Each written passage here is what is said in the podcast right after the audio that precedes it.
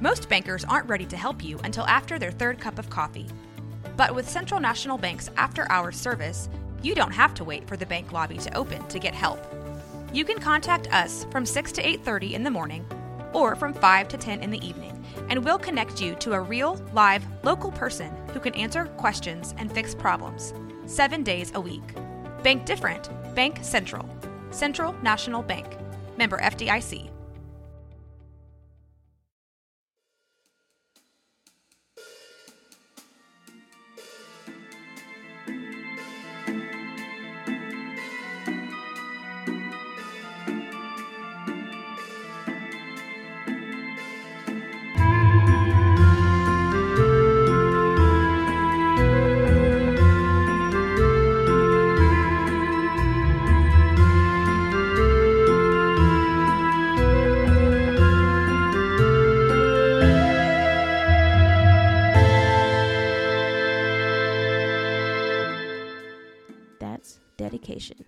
Nashville, Tennessee.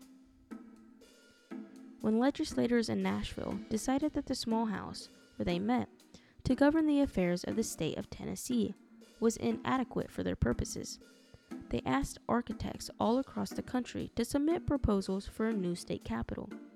Despite competition from architects such as Adolphus Heiman, who had already designed several admired structures throughout the state, William Strickland won the contract. There was a fierce opposition to the choice.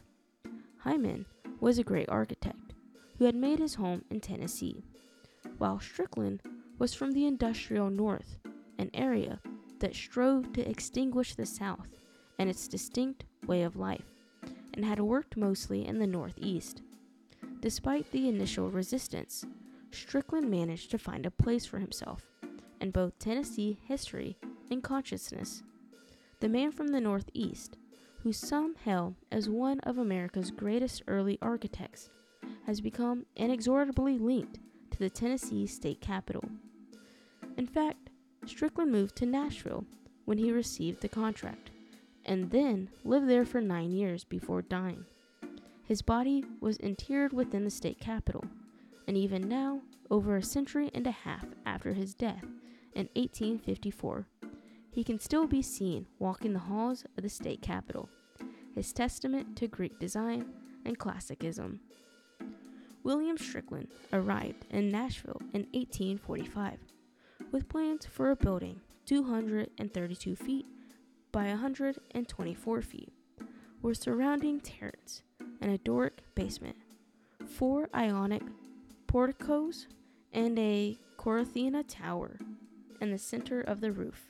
His designs resonate so strongly with Tennesseans that public buildings throughout the state were erected with Strickland's designs in mind.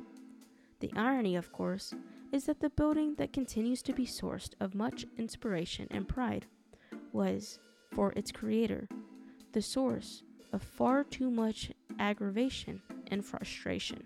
While the cornerstone of the building was laid on July 4th of 1845, bureaucratic conflicts hampered the building's construction, delaying its completion for nine years.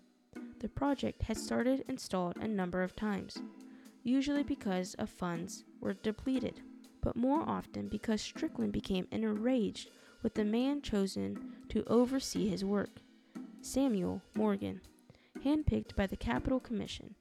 Samuel Morgan was a willful man who would not relent on his decisions.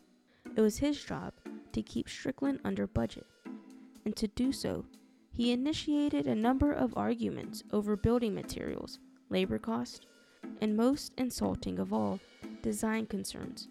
Strickland saw Morgan as a man who understood little about art, while Morgan saw Strickland as someone prone to flights of fancy and with little regard for the state's budget.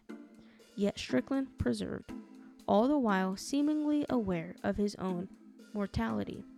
Why else would he have designed a vault in the Capitol's north wall with instructions to inter his body there upon his death? During lues in construction, or when he needed a break from the politics of his works on the state capitol, Strickland designed grand mansions inspired by Italian villas, and the first Presbyterian church with its Egyptian influences. He died on April 7, 1854, and while the Capitol had been in use since 1853, the structure had not been completed. Strickland's son, Francis, oversaw the completion of the building. The final stone was finally put in place on July 21, 1855. When completed, the Capitol had indeed become everything that Strickland had first envisioned. For all of Morgan's stubbornness, Strickland's vision was realized, save for one little wrinkle. When Morgan died, fate seized upon his passing as an opportunity to offer up one of its infamous twists.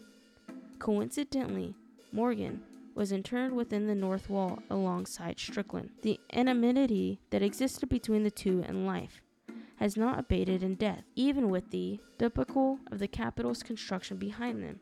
The two have been unable to forgive or forget, and continue to bicker and squabble well into their afterlives. The Capitol is often the scene of heated debate and conflict as state legislators attempt to determine how to best serve the people. However, the building usually falls silent after bags have been packed and rooms cleared for the evening, or so security guards hired to patrol the grounds would have thought. Patrolling the grounds late one evening, a guard stopped abruptly outside the Capitol. He stood by a window, sifting through the sounds of traffic and the night trying to make sense of what he had heard. Somewhere beneath the hum of traffic, he heard voices. The building was empty. That much he knew. He had just completed a tour of its halls, and when he was inside, all he heard was the echoing of his footsteps down the deserted hallways. But now it sounded as if a heated argument were taking place. Given the facts, how could that be?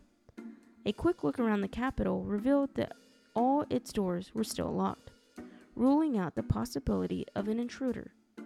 Unsure of what he could do on his own, he placed a call to the police department asking them to investigate the noise. Officers arrived and searched the Capitol, but found nothing. An officer familiar with the Capitol giggled. He knew what the security guard was seeking, having spent many dark nights in the empty Capitol. The guard found that the officer's suppressed laughter upsetting and demanded to know what was so amusing. The police officer explained, detailing to the guard how Nashville came to have its Capitol building and two ghosts besides. The security guard stared at the officer, incredulous.